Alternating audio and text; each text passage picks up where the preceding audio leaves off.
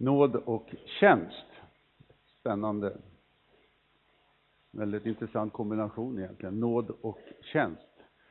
Skulle vi kunna göra så att vi tog ett par minuter och pratade med grannen om nåd. Vad lägger du in i ordet nåd? Varsågod. Ja, det skulle vara intressant att ha haft lite delgivning här. Det är ju väldigt många bikupor.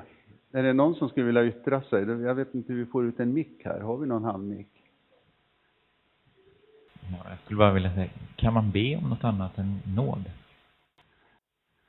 Någon annan som vill yttra sig?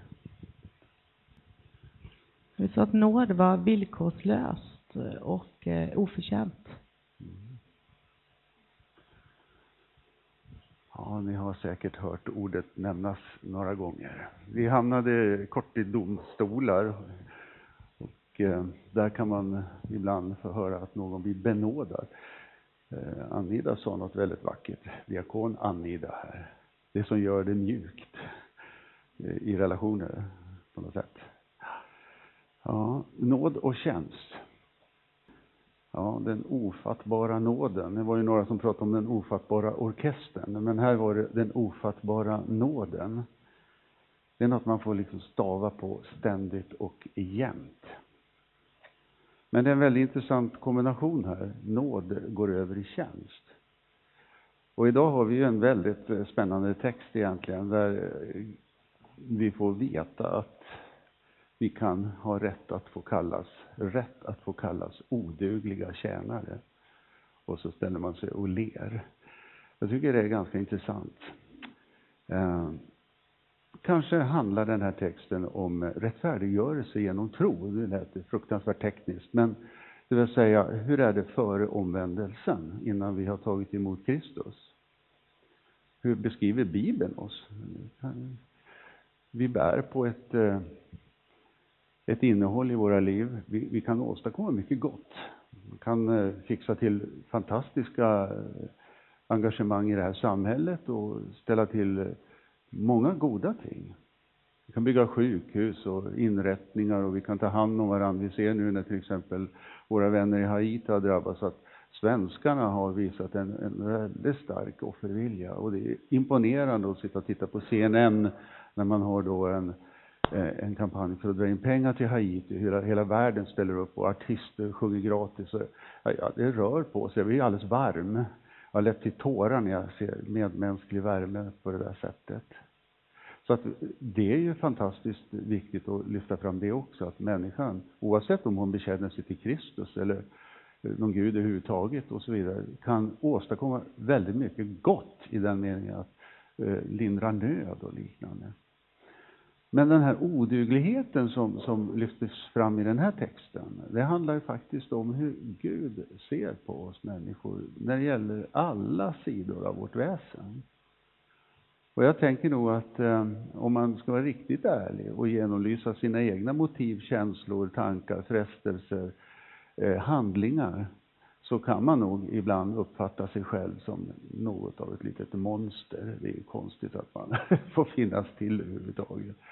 Så kan det kännas ibland. Man kan nog, om man är riktigt ärlig mot sig själv, också uppleva svaghet inom sig själv.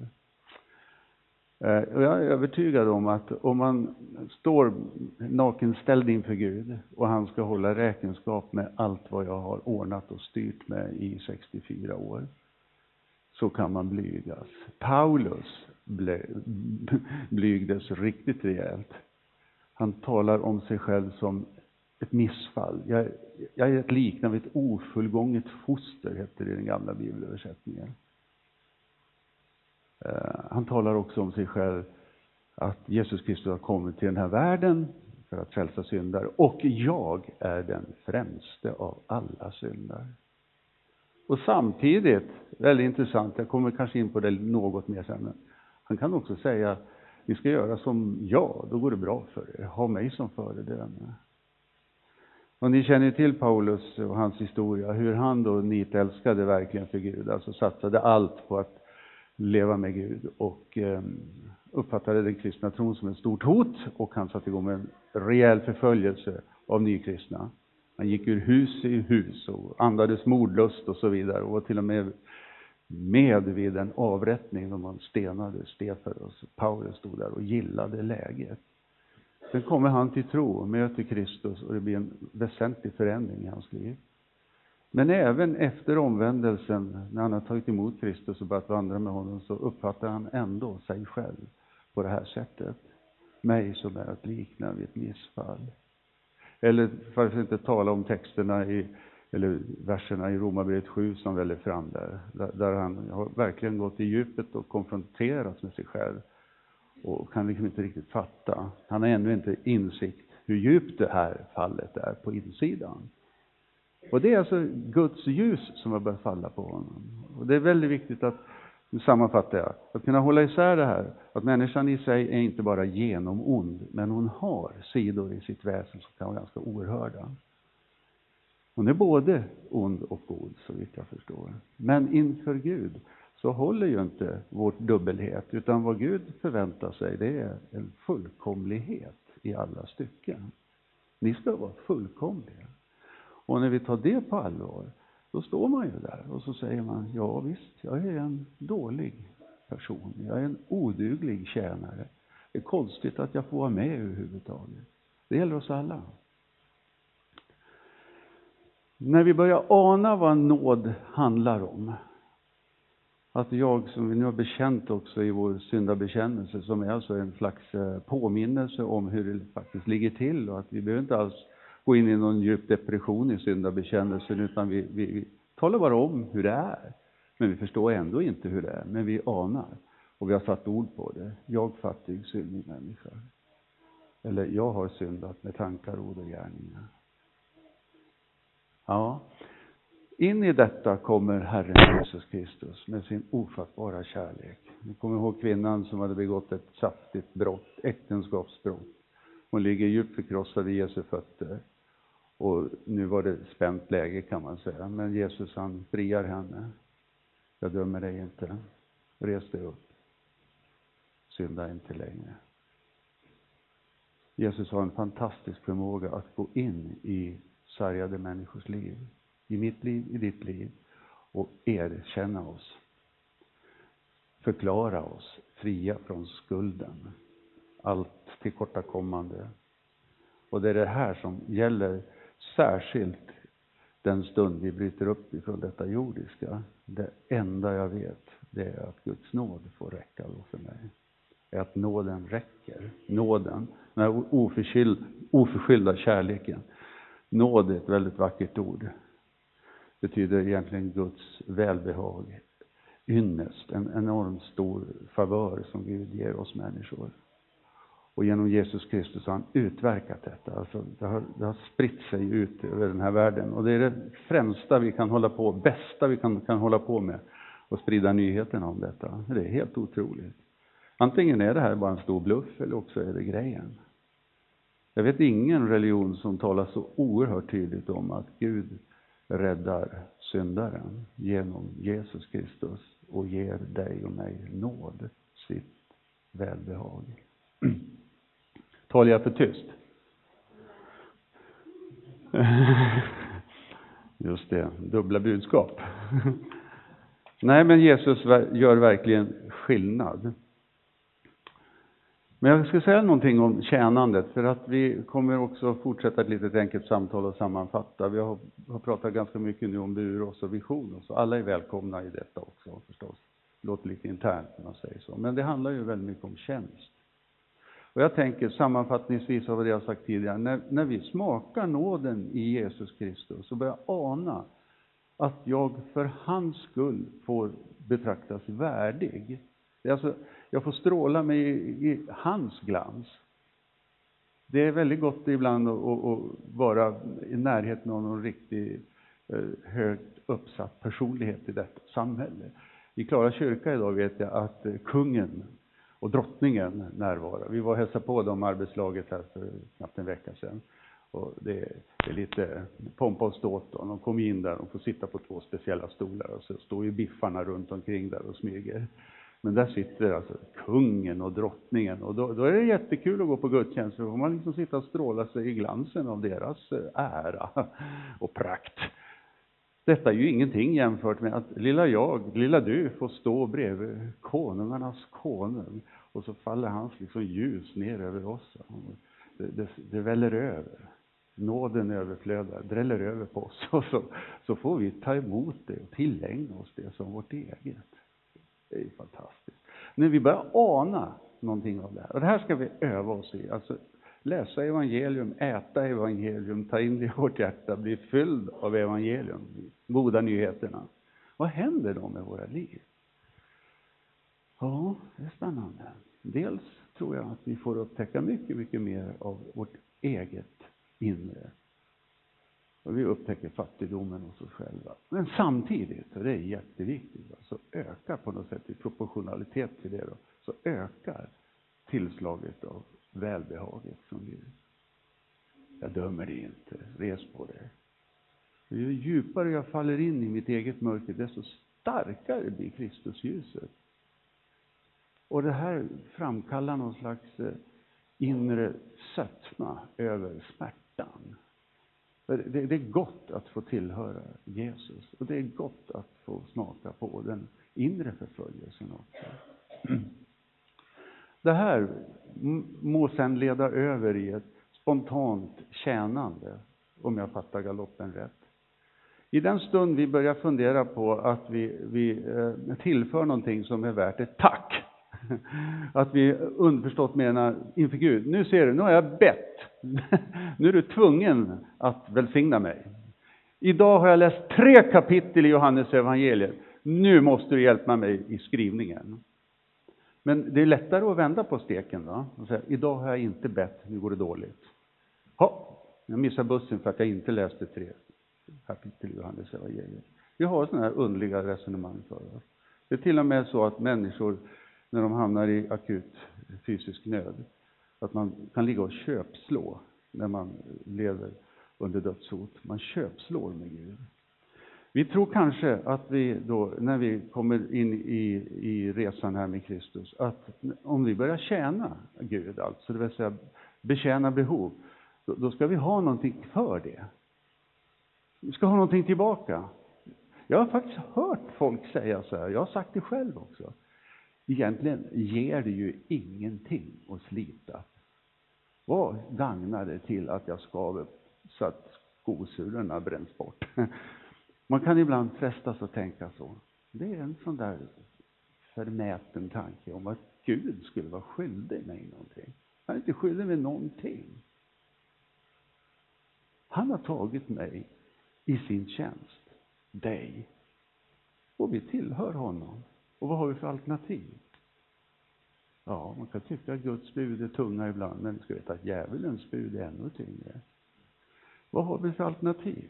Nu är vi Guds slavar, köpta. Vi tillhör inte oss själva längre, utan nu är vi in, införda i ett sammanhang.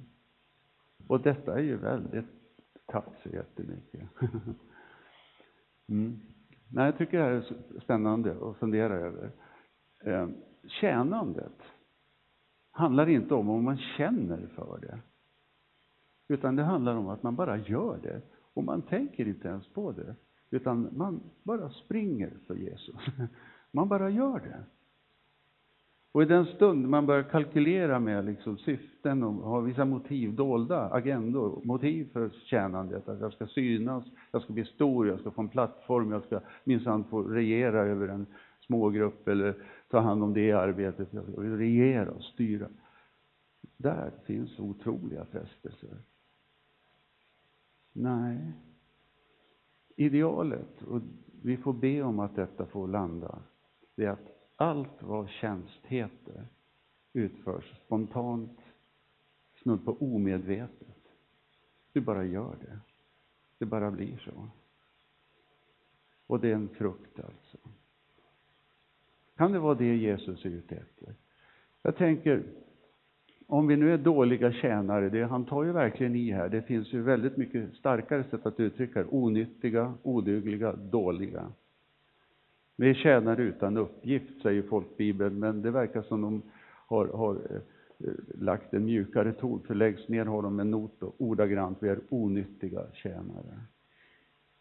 Alltså vi är bara fattiga tjänare. Och vi kan inte förtjäna Guds erkänsla, därför den går genom Kristus till oss. Och alla våra goda gärningar och så vidare kan aldrig motivera något som helst anspråk inför Gud. Utan vi är odugliga tjänare. Det vill säga, räkna inte med att det kommer till någon slags bock i kanten. Nu gjorde du det här bra. Konstigt, va? Tänk dig de här männen som stod ut på torget och hängde. De var inkallade till jobb i olika omgångar. Då var det ett par som kom in på sladden där. Det var bara någon timme kvar av dagen. Så var det dags för lön. Man har jobbat hela dagen. Men några hade då bara jobbat en timme. Alla fick lika lön. Och då blev de här som har jobbat och slitit länge. De var ju sura på de där som fick lika mycket då som kom in sist. Ni känner till liknelsen flera här. En bild på detta. Gud är inte skyldig oss någonting. Han gör precis vad han vill med oss. Och först och främst så ger han oss då kärleken i Kristus. Det finns en nattvardsbön som jag ofta beder här. Jag tycker den är väldigt fantastisk. Men du har genom din nåd gjort oss värdiga att stå inför dig. Så beder Hippolytos på tvåhundratalet efter Kristus. Du har genom din nåd gjort oss värdiga att stå inför dig. Den här ofattbara nåden. Ja. Jag ska avsluta med bara en liten fundering kring episteltexten där. Det är Filippibrevet igen då. Lite ett annat spår, men det är kanske ett uttryck för det här. Att, att Paulus, som har varit med oss mycket drastiskt, möter Kristus, kommer in i det här med nådens tänkande. Rättfärdig i Kristus. Så tjänar han Gud. Och hur han då tänker. Hur det flödar på här. Han tackar Gud för alla i församlingen. Han ber för dem alla. Och det finns en glädje i bönen för sina syskon. Och han har tydligen varit borta en tid och nu längtar han efter att få möta dem igen. Jag längtar er efter alla. Jag längtar efter er alla med Kristi ömhet. Och det ordet ömhet betyder egentligen inälvorna. Jag längtar ända in i inälvorna. Lever, njurar, tarmar. Ja, här inne. Det är bara, ni kan känna. Alltså, Paulus är inte rädd för känslor. Han öser på ganska friskt med känslor. Han har ett hjärta. Kardia. Han har ett hjärta också för vännerna i Filippi. Han har tagit med hela insidan i sitt väsen. Va? Hjärta och inälvor. På ett ställe säger han ungefär nu. Er som jag nu åter med vånda måste föda. Till livet. Tills Kristus har tagit gestalt i er. Och där är han ju en kvinna som känner snudd på födslosmärtor. Bär galaterna i sitt inre. Därför man kommer snett i förhållande till nåden. Och hamnat i sitt eget. Och så, så känner han smärtan. Jag tänkte, en gång fick jag föda dem till, till nåden i Kristus. Nu har de trillat ut i, i, i träsket av sitt eget. Och trampar loss där. Och kommer ingen vart. Er som man nu åter. Med vånda. Alltså, hur kan han, hur kan han vara så starkt präglad? Jo, därför att han, han, har, han har tagit in det i sitt eget liv. Han säger också till vännerna där, ni har varit med i arbetet för evangelium från första dagen. Och det här att vara med i, det är ett vackert ord på grekiska där, koinonia, betyder egentligen att dela någonting. Konkret och påtagligt. Något som är gemensamt. Ett teamkänsla. Det är ett vi som tänker. Avslutningsvis. Han som er har börjat ett gott verk. Det är säkert Kristus han tänker på. Rättfärdiggörelsen genom tro. Att syndaren blir frikänd av ren nåd. Gud förklarar syndaren fri från synd. Och ger henne Kristi kvaliteter får gå fri. Början, den är god. Men det finns också ett fantastiskt löfte. Han som har börjat ett gott verk med er, i er, för er. Han ska också fullborda det. Det finns en, en Guds nåd och kallelse som vilar över ditt och mitt liv. Att vi kan känna oss, känna oss trygga. Ibland svänger det iväg åt något håll. Vi kan tänka vilket mörker. Vad har jag hamnat i? Och man tänker, Gud kan inte vara med här. Jo då, han är med där. Han vet vad han gör. Han vill framalstra nådabehovet i oss. Och ibland så är det flyt och glädje och man tycker det är jättekul. Han är med där också. Så att eh, vara öppen. Ska vi be tillsammans.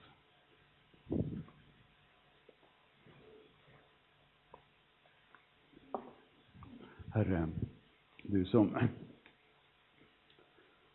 har dött och uppstått för oss. Och att du har gjort oss värdiga att stå inför dig. Att få tjäna dig. Det är en stor, stor, ofattbar ynnest. Och Herre, du vill också hjälpa oss att komma djupare in i gemenskapen med dig. Det vi fick höra här också. Att vi får sammankopplade med dig. Får förbli i dig. Och tack för löftet och bär vi god frukt. Du ser till var och en just nu. Och vi välsignar in dig i våra liv.